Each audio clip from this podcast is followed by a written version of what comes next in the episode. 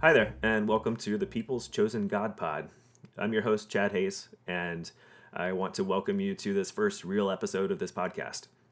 Um, this podcast is meant to be a companion to a book that I'm releasing serially on Substack. It's called People's Chosen God, uh, just like the podcast. And so far, I've released the first five chapters, and I'm releasing a new one each week. This project started as a book that I was writing that was going to be about purity culture and as I was researching for that book, I realized how intertwined sexual purity is with a lot of other problematic aspects of evangelical theology. And so I expanded the book to be um, about those other aspects as well. And so there's there's racism, there's homophobia, there's patriarchy, there's um, all the good stuff. And uh, basically just pointing out that evangelical, well, white evangelicalism specifically, uses the Bible to uh, support a theology that keeps white, straight, uh, cisgender Christian men in power. And um, and so that's the idea of the book. This podcast is a companion to that. Uh, I'll be interviewing people about these same topics, uh, people who either have significant lived experience in these areas or people who are academic experts in the field. Um, and so, uh, so this first one is about biblical family values. And that's the idea that the only acceptable form of marriage is a strictly monogamous union between one cisgender man and one cisgender woman, and there's the implicit expectation for them to have children. Uh, the way that they enforce this is by using literal interpretations of very carefully selected Bible verses to support it. But if you just read the Bible and take it at face value, things aren't quite as clear as they would want you to believe. In the Old Testament, men often owned multiple wives, and they would frequently have sex with other women as well. Many of the men that I learned about growing up in Sunday school and I was taught were leaders in the faith. Uh, they had multiple wives, and God explicitly said that was okay, so long as they could still provide for the ones that they had already. Uh, King David was said to be a man after God's own heart, and it was very important that he be placed in the genealogy of Jesus, and he had quite the harem. I'll be coming back to some of David's problematic sexual activities at a later date. Uh, David's son Solomon built the temple in Jerusalem. Uh, he famously had 700 wives and 300 concubines. And he also wrote Proverbs 5, uh, which in my NIV Bible is called Warning Against Adultery, which is frequently employed by evangelicals to promote strict monogamy. Uh, I'm going to read a few verses from it now um, as Solomon compares women to running water and also deer. Uh, starting in verse 15, it says, Drink water from your own cistern, running water from your own well. Should your springs overflow in the streets, your streams of water in the public squares? Let them be yours alone, never to be shared with strangers. May your fountain be blessed, and may you rejoice in the wife of your youth. A loving doe, a graceful deer, may her breast satisfy you always. May you ever be intoxicated with her love. Why, my son, be intoxicated with another man's wife? Why embrace the bosom of a wayward woman? An honest reading of this passage makes it very clear that the author is talking specifically about adultery, defined as uh, having sex with another man's wife, which was viewed as a property crime because uh, you would be defiling his property. Uh, it says nothing about the number of wives with whose breasts one might hope to find satisfaction. And somehow, until writing this book, the irony of using a poem that was purportedly written by a man with a 1,000 woman harem to promote strict monogamy missed me somehow. Uh, in the New Testament, things are a bit different, but definitely not in the one man, one woman way that I was taught. Jesus and Paul are both single and celibate, as far as we can tell from the text. They both taught that the ideal was not a procreative marriage, but a celibate single life dedicated to the Lord's work.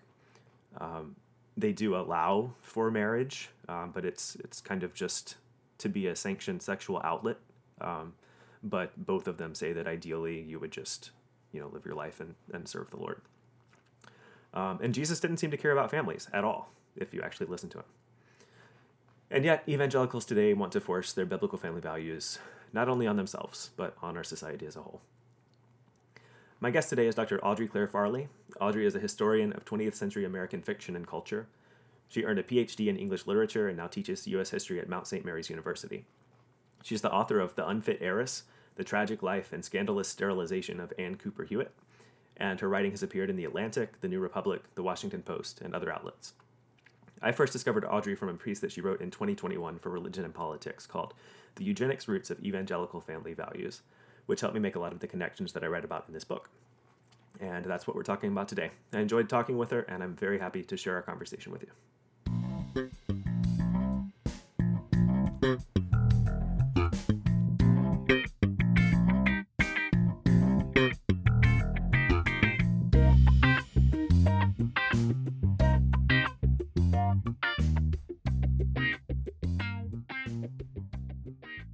Hi, Audrey. Thanks so much for joining me. Really glad to get a chance to talk with you. Thanks for having me. Um, before we get into the topic, can you give us a rundown of your religious background, if you have one, where you started, where you are now? Mm-hmm. Yeah, I grew up, uh, spent the first 10 years of my life in a Catholic charismatic community, uh, which was a covenant community where we I attended school and lived and worshiped with um, other Catholics. And um, I often compare it to People of Praise, which was the community people are more familiar with. Uh, Justice Amy Coney Barrett came out of that community. And uh, so I, I, grew up Catholic, um, was very much in, immersed in the far right version of Catholicism. And it really wasn't until I went to college that I began to question that upbringing, and began to scratch away at it, um, and come to see that a lot of what had been passed off to me as timeless Christianity was really just um, the right wing politics of the 80s and 90s. Uh, so I became an agnostic, and I still consider myself an agnostic, but I like to call myself a seeker as well. I very much still continue to read a lot of theology um, and read widely about other religions and, um, you know, follow progressive Christianity and different groups. Uh, so that's where I am now. Cool. Um, I also left the religion that I grew up in and find myself immersed in it still, uh, mm-hmm. reading books that were the ones that I was influenced by, but didn't know it because it was my mom that was reading it, or um, reading the ones that, that I read growing up and influenced me that way. Mm-hmm. Um, have you heard of Focus on the Family? Yes, absolutely. was that a was that a thing when you were growing up, or or something that you oh, found later? Yeah. Yeah. So interestingly, even though Catholics disparage Protestants, and I'm sure it's the reverse, when they share politics, they're willing to uh, entertain the other person's literature and media. And so focus on the family, Veggie Tales, those kinds of Protestant uh, media staples were very much a part of my milieu.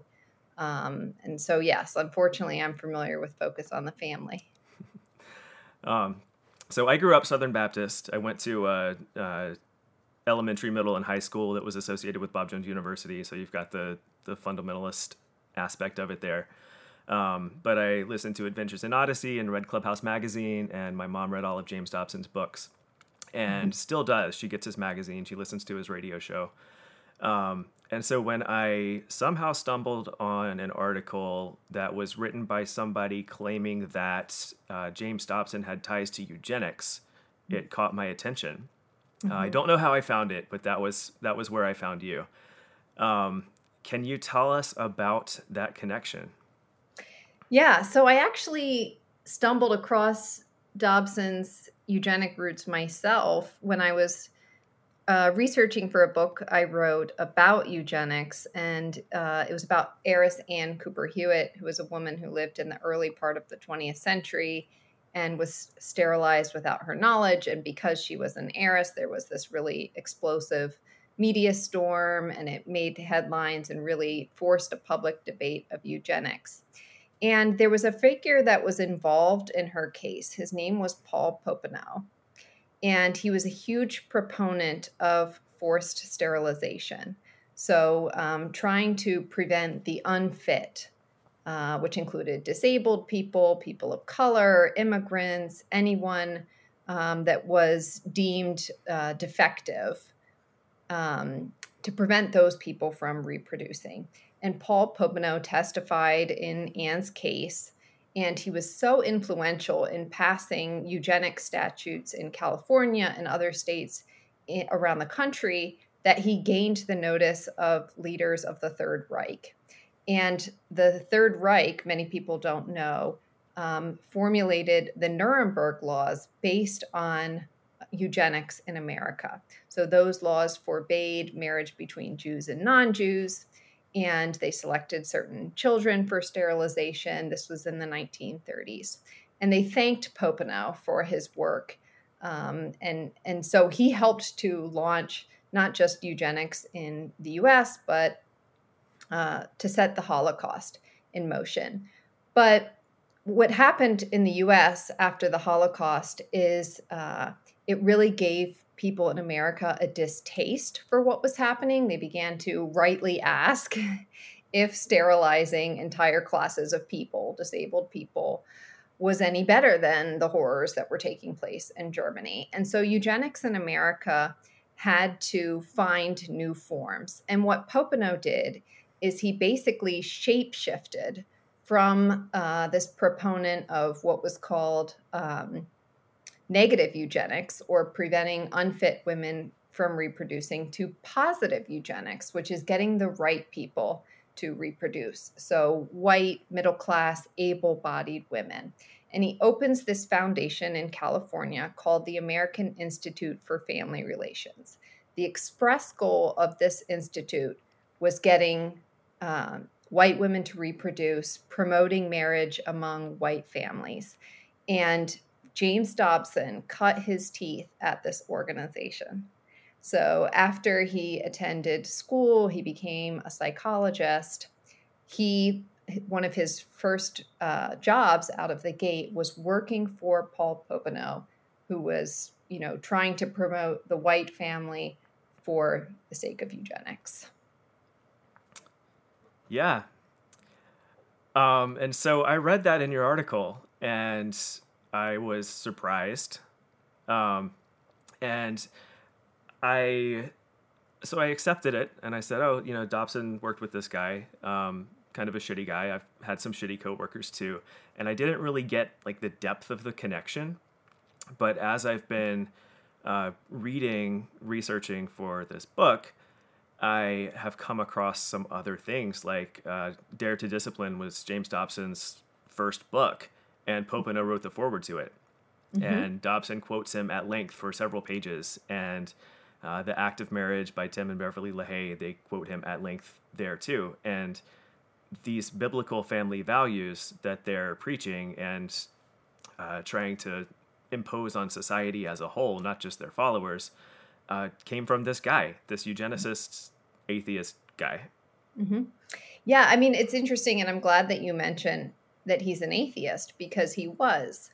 And yet, most of his clients at the Institute, the people that he would train to then go off and do the kind of marriage counseling that he was doing, were clergymen, Baptist and Mormon clergymen, youth group leaders, so religious figures. And that's so interesting to me um, because the way Dobson sells family values is that it's biblical it's scriptural. Mm-hmm. and yet it's coming from an avowed atheist.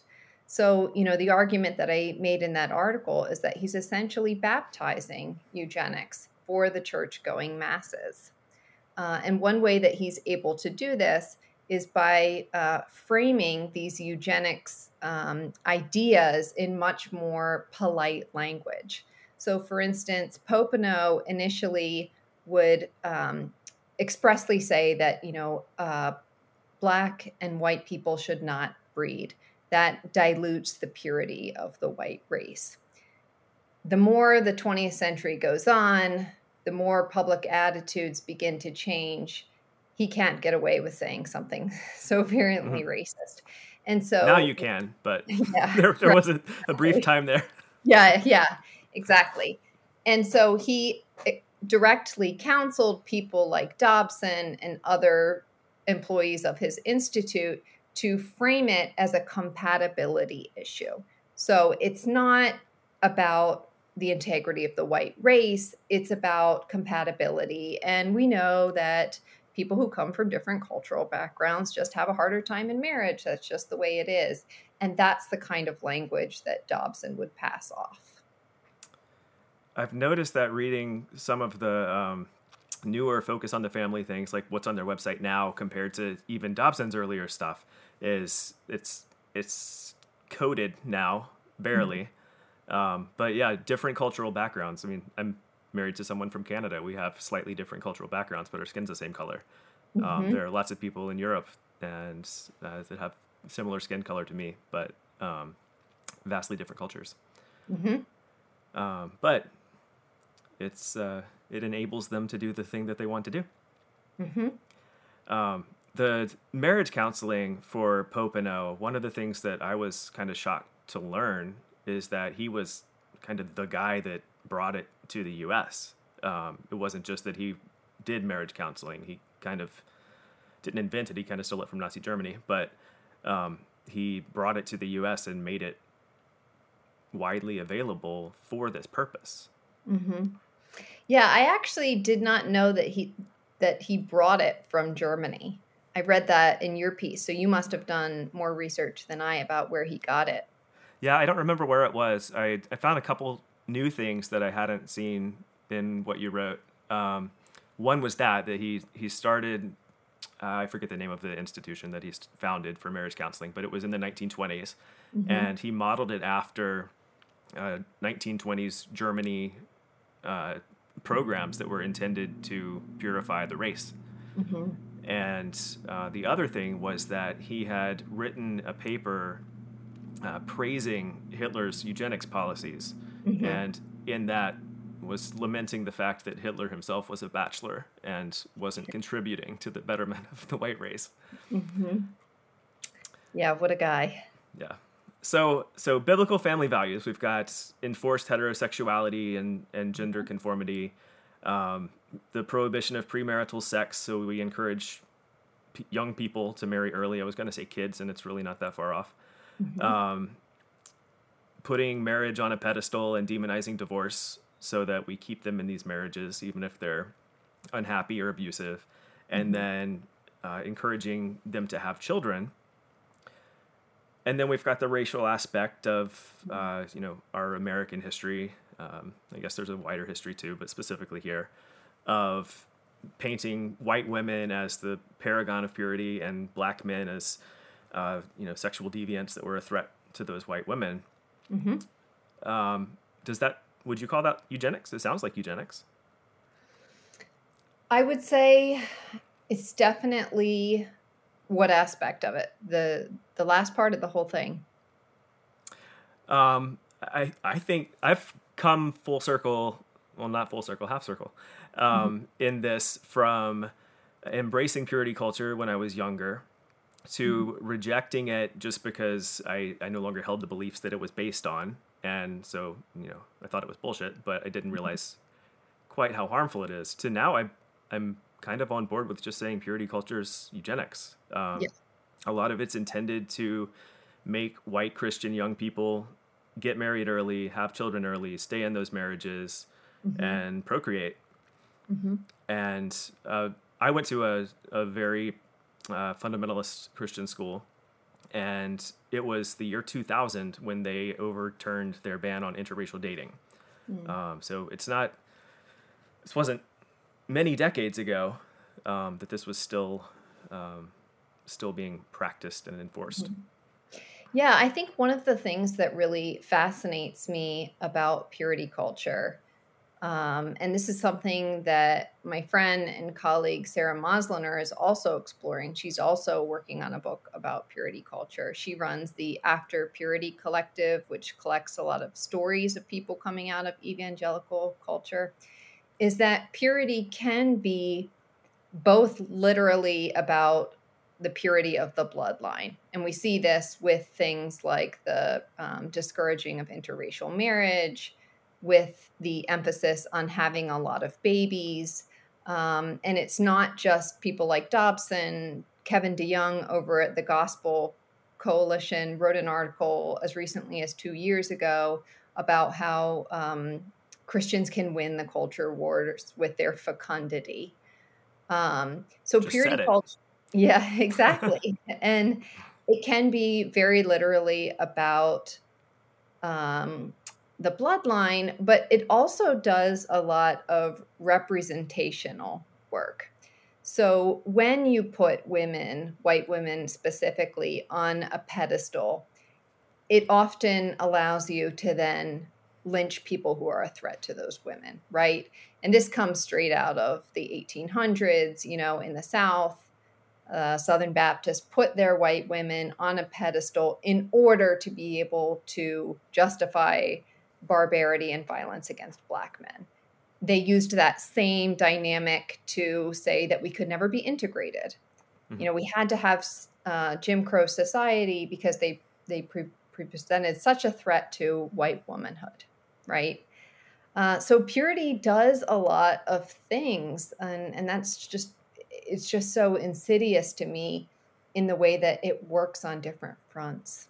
Mm-hmm. And that's another thing that I've realized as I've been working on this project. I, I started it just about purity culture, and then I realized all of the other intertwined ways that uh, racism and patriarchy and anti-LGBTQ sentiment and all these other things are tied up with this idea of purity. It's not just about you know keeping Tyler and Nicole from having sex. It's about uh, it's about preserving this racial and doctrinal um, and cultural purity on a macro level too. Mm-hmm. Um, when I was growing up in church, going to Sunday school and uh, and in my Christian school when we were hearing these Bible stories, um, we would read about these old men in the in the Old Testament, and they were our heroes, and we looked up to them. We literally called them patriarchs, and they had multiple wives. And I had this question when I was I don't know six or seven, like you know I'm hearing these Bible stories about these people that have multiple wives, but why can't we do that now? Why is that not a thing? Mm-hmm.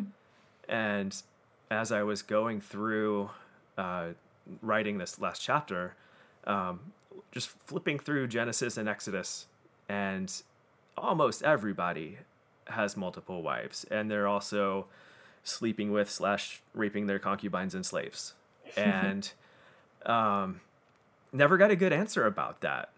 Mm-hmm.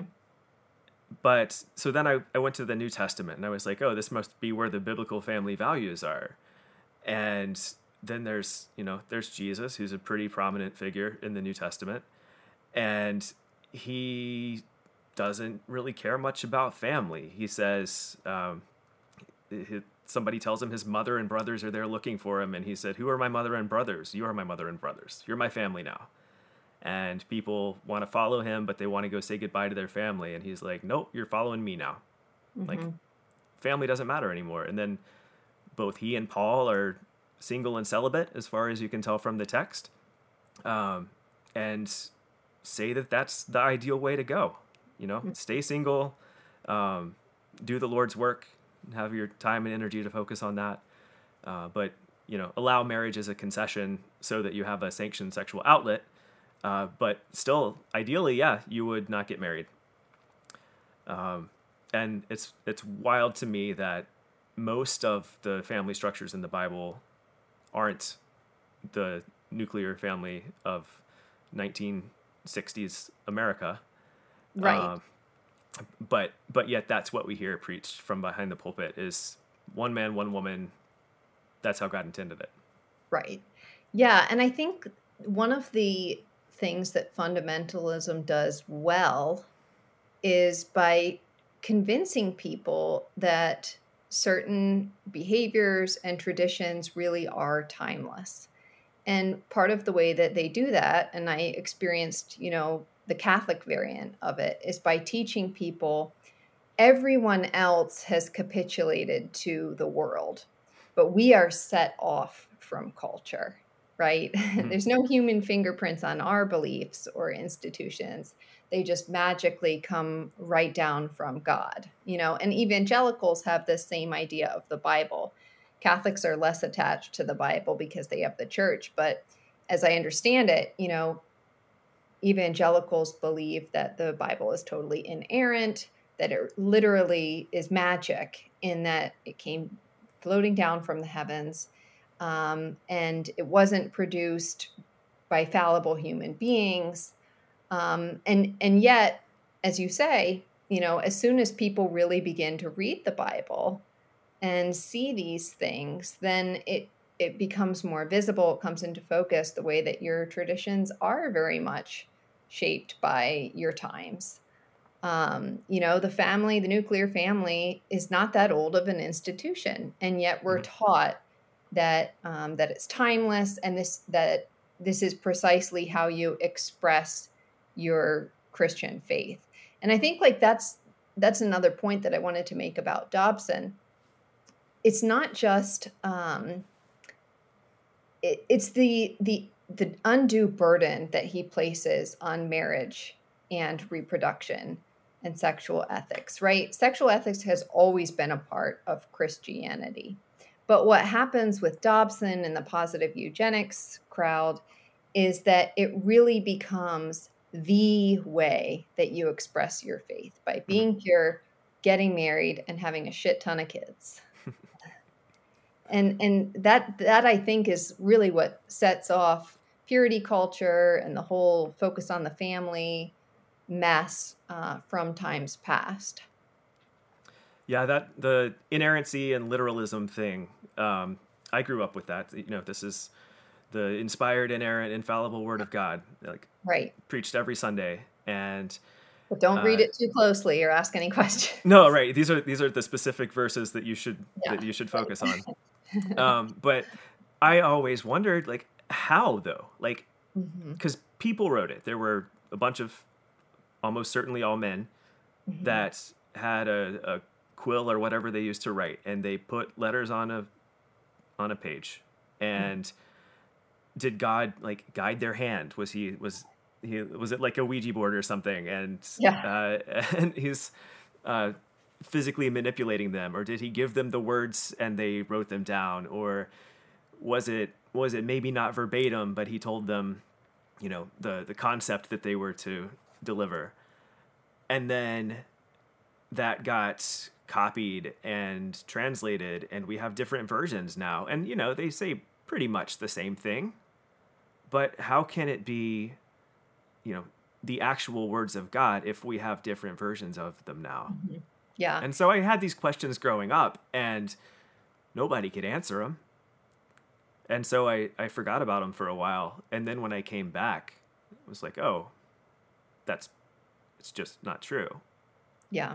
There was a, a Theo bro on Twitter a while back that wrote something like, There's not so much a comma out of place in the Bible. And of course, people pr- quickly laid into him because there are no commas in the original text. it wasn't a convention that was around yet. Yeah. Um, but that is the belief. And, you know, as somebody who left you know i just I, I wonder why it would be so hard to say look these are different pieces of writing that were written under different political circumstances by different people to different people for different rhetorical purposes and you know any any text that combined this many disparate writings from different times and places is going to have contradictions. It's going to not be this totally integrous thing. Um, but you can't have that under fundamentalism. You know, mm-hmm. it needs to be uh, this this totally whole, perfect thing. Uh, but as you said, people only privileging certain certain verses and not others. Yeah, it's been it's been interesting because I uh, the way this book is set up is that um, each chapter kind of addresses a different topic. So like there's a chapter about racism. There needs to be a lot more chapters about racism, but um, I'm covering so many topics that I have to limit some of it. Um, but one of the chapters that I wrote is it's called creating complementarianism, the idea that there's these two two genders that always correspond with your genitals and they have these defined roles and you, God values men and women the same but for different purposes and you have to stay with that purpose or he doesn't value you. And uh, one of the books that I read when writing that is Beth Allison Barr's The Making of Biblical Womanhood, which you referenced in your article. Mm-hmm. And there was a chapter in there where she was talking about the making of the ESV version of the Bible, which was um, done intentionally as there was a new NIV version that was coming out that included gender neutral language. And so mm-hmm. these conservative Christian guys got together and they're like, nope, we can't have that. We've got to make a new version. And they literally changed some of the words these these same people that are like, nope, this is it was written by the hand of God. This is literally true. It's inerrant. Mm-hmm. They changed it on purpose. Mm-hmm. Yeah, it's unbelievable, and I I really applaud her for doing that work and and giving people examples of you know figures in the Bible, disciples that scholars agreed were women that had their names changed over time because we can't have women disciples. They're supposed to be mm-hmm. staying home and having the babies. Uh, yeah. But it is, it's, I mean, it's just unbelievable. And also, if you think about how much the four gospels differ from each other, mm-hmm. um, the way that more emphasis on the role of the Jews is placed over the course of the gospels, you know, that the Jews are sort of getting more and more implicated in the crucifixion mm-hmm. than they had. Um, I mean, it's pretty unbelievable. um, the inerrancy and literalism thing, I that's one of the themes that I've kept coming back to as I'm examining all of these things, and I think that the reason it exists is because it has to exist. Mm-hmm. because what they've done is take their pre-existing beliefs, their white supremacy, their patriarchy, and this is the thing that must be upheld at any cost. And they create this scriptural framework to sanctify that. Mm-hmm. And to do so, you can't you can't just look at the Bible as a whole. You can't interpret it as a product of its time and things are different now you mm-hmm. have to be able to point to one verse, mm-hmm. you know, one of the correct verses, not one of the others, and say, nope, this is literal. Women are to be silent.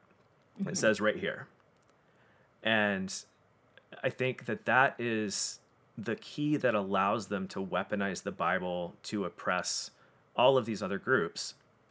But it also it also sets up a system that's really brittle. Um, so I I grew up deeply evangelical and drifted a bit. Um, you know, I was in medicine, and that tends to make you a bit more progressive when you see people who are I didn't know people were struggling. I was fine. I assumed everybody else was fine too. I had no reason to think that they weren't. Um, but just being exposed to, to other people from different backgrounds um, tends to make people more progressive. And so I had had faded away from my conservatism a bit, but what really uh, caused me to leave the faith that I had, I still believed it. I just I was practicing it differently. But I was at a really low point in my life and I turned to God and I, I was looking to strengthen my faith. And so I started reading the Bible again and I got to Genesis 1, which is pretty early on. And I was like, nope, I don't believe that. Like I've I've seen evidence for evolution at this point. I don't think the dinosaurs and people coexisted until the flood. And so this must be some kind of metaphor. And then I went on and we had the flood and there were, you know, two two or seven of every single kind of animal on this boat. And and then somehow they made it back to the continents that they are on today and uh, the water had to go somewhere. And I was like, yeah, that definitely didn't happen. Mm-hmm. And then just more and more pieces kept falling away. And then I realized, well, if I can't trust that part of the inspired, inerrant Word of God, why would I trust the rest of it? How did this get put together? Who wrote it? Who selected which books are included? I was told that this was the foundation for everything. And when the foundation crumbled, there was mm-hmm. nothing left. And I think if I had grown up in a like more of a progressive Christian church where the emphasis on inerrancy and literalism isn't there and there's more of a focus on, you know, the teachings of Jesus or whatever, um, it might not have gone away. It might have it might have bent instead of breaking. Mm-hmm. Um, but again, they have to have it because it's the key to maintaining their biblical family values, um, mm-hmm. not just for them, but for for all of us. Yeah, that's really fascinating that you say that because I've I've wondered something similar about myself. Um, just well, I mean, you said it best. Like, if it hadn't been so absolute, uh, in my case, if my parents hadn't tried to pass off you know, Jerry Falwell's program as mm-hmm. Christianity, would I still be a Christian? Um, because the idea that a lot of progressive Christians have, their approach to the Bible, that it's something that um, has a lot of different conflicting messages, and you can find love and liberation in that book if you're looking for it. If you're mm-hmm. looking for author- authoritarianism, you can also find that. Mm-hmm. Uh, it's just a much more honest approach, a way of interpreting it. Um, that I too kind of wonder if I had grown up in that, would I be an agnostic? I don't know, mm-hmm. you know. But you're, I agree with you that um, that the the mechanism which is there for control can also be the thing that pushes people out. Mm-hmm. Yeah. Um, and another thing, as I as I cover each of these topics, I keep coming back to, you know, you can you can find pretty much whatever you want in the Bible. And yeah. if you say we're going to literally interpret at least the parts that you pick out, nobody actually thinks the Bible is literal. There's all kinds of things in the Bible that that no one, not even the most conservative Christian out there, believes are literal. Right. Um, but if you if you select the ones that you want to be literally interpreted, you can weaponize it against people. You can use the Bible to justify owning slaves. Mm-hmm. You can use the Bible to back up your position as an abolitionist. Mm-hmm. And it it really seems like it's it's that uh, selective literalism that's the key to using a book that some people find to be um, a book of liberation mm-hmm. to oppress people. Yeah. Yeah. Um, can you tell me more about your book and what that what that situation was like and um, and what happened with her? Oh yeah. So um, Anne Cooper Hewitt, you know, as I mentioned, she was an heiress. Her mother had her sterilized to deprive her of the money from her father's estate. He was a oh. millionaire oh. and an inventor. And because she was famous, the case really people spilled a lot of ink over that case. It gained a lot more press than the case of Carrie Buck, which was the one that went all the way to the Supreme Court and codified forced sterilization as legal.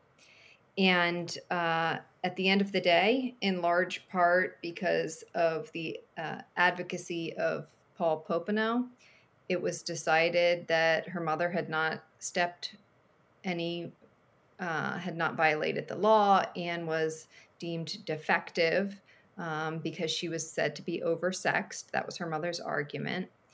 And uh, that she was really not fit for motherhood. And uh, so it had a really, really tragic ending. And then Popenoe went ahead and remade himself. Hmm. How did you how did you arrive at that topic? Um, I had read a book of poems by Molly McCully Brown, which was set at the Virginia State Colony of Epileptics in Lynchburg, Virginia. And I was just so fascinated by her poems, which were really haunting. And I realized I didn't know anything about eugenics. And so I just kind of went down this research rabbit hole and I stumbled across Anne's case and I was really shocked that a book hadn't already been written about it or that it wasn't made into a movie. And uh, so I had to write about it.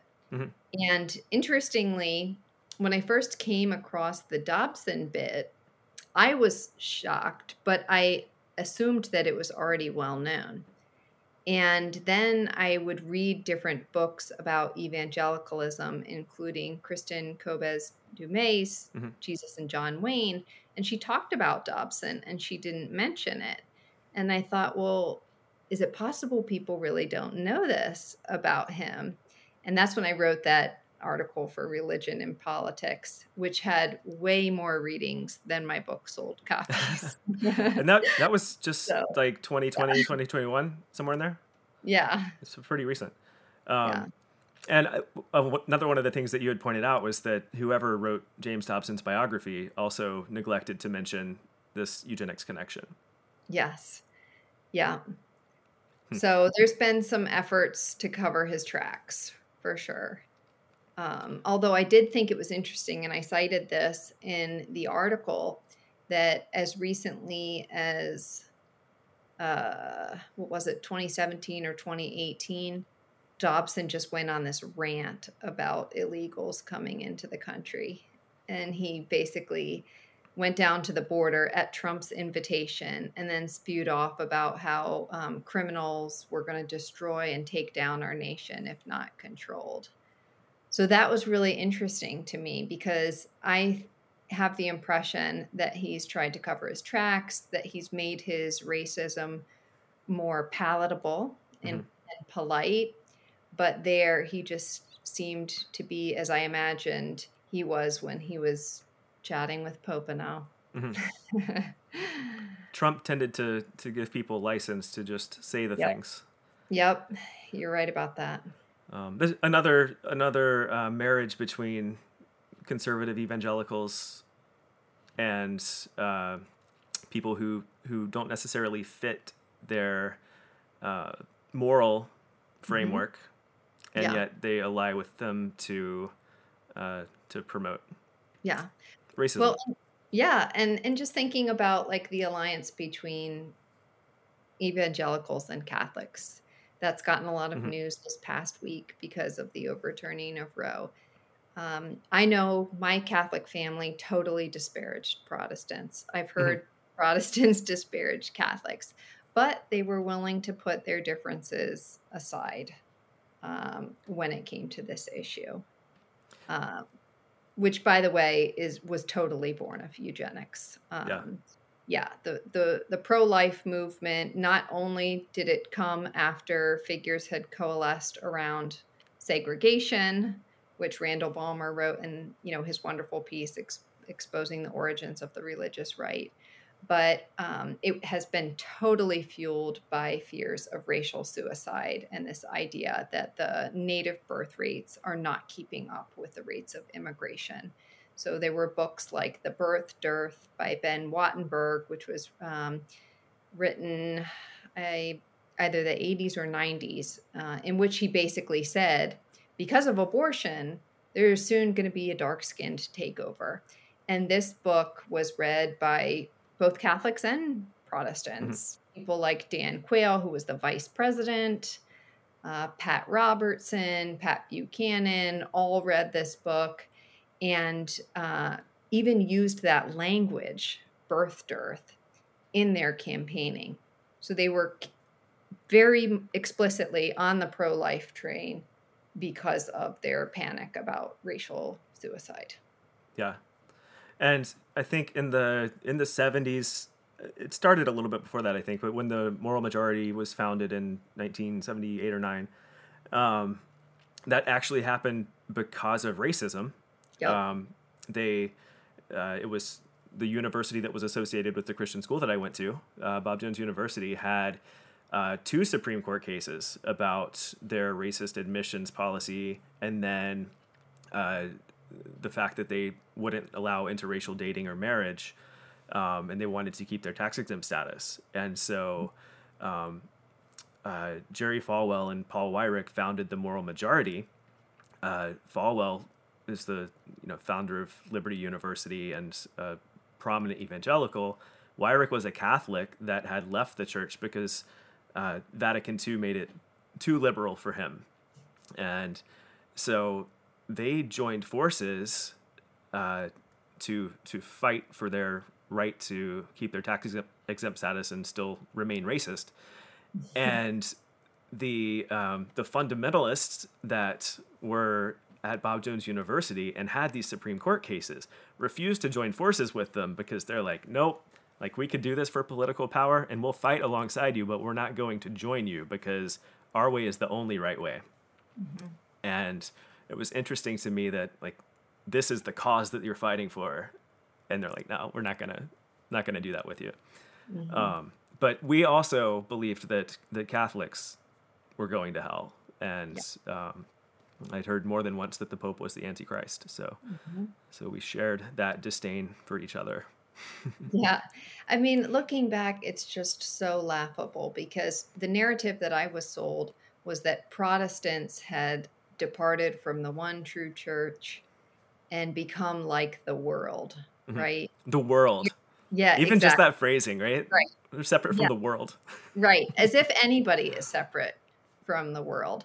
Uh, so you know we are we have the truth with a capital T. The Protestants have capitulated to culture, but yet like the textbooks we used at my school were from one of those you know mills. It's not Bill Gothard or the Abeka, but one of them. Uh, the speakers that we had were evangelical. Um, I mean, we were just drawing so heavily from evangelical culture and I can see now that it was because uh, they were more than willing to put aside uh, doctrine differences if it meant culture wars, uh, mm-hmm. and it did. Yeah.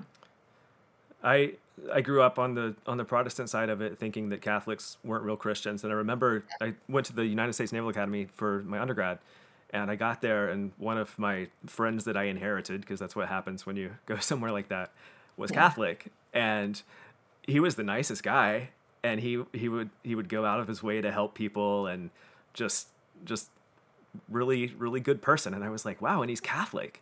Yeah. I know. And then you go to college and you meet atheists and you're like they're just like me. They eat pizza. They do all these same things. You know would you know it? Yeah didn't murder any puppies today? Right.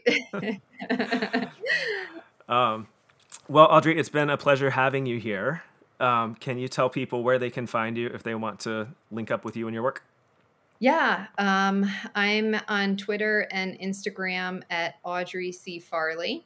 And I'm working on a book now, which I think will interest listeners. Uh, it's about four sisters who were diagnosed with schizophrenia and studied by NIH, uh, they were believed to prove the genetics of mental illness, but it turned out that they had grown up in what I call an evangelical house of horrors and um, a sort of precursor to purity culture. Uh, and I tell that story in order to um, in order to understand some of the roots of purity culture, which you know we've talked about. That sounds interesting. When do you have a timeline in mind for I'm that? hoping, yeah, I'm hoping it'll come out late 2023. Cool. That sounds great. Um, well, thanks again so much for joining me. It was a pleasure having you on, and I'll talk to you later. Thank you so much, Chad.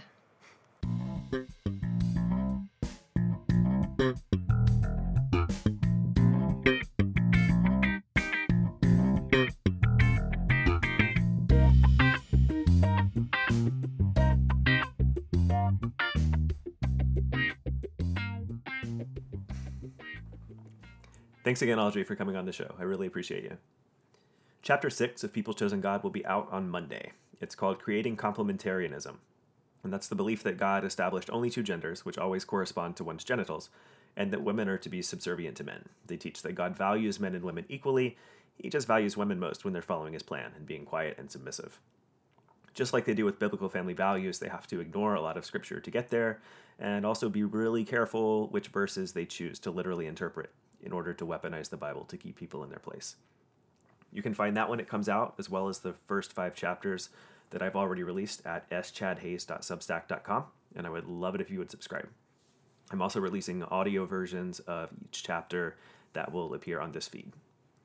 I'll be back here next week. Until then, you can follow me on Twitter and Instagram, but you'll have better luck on Twitter.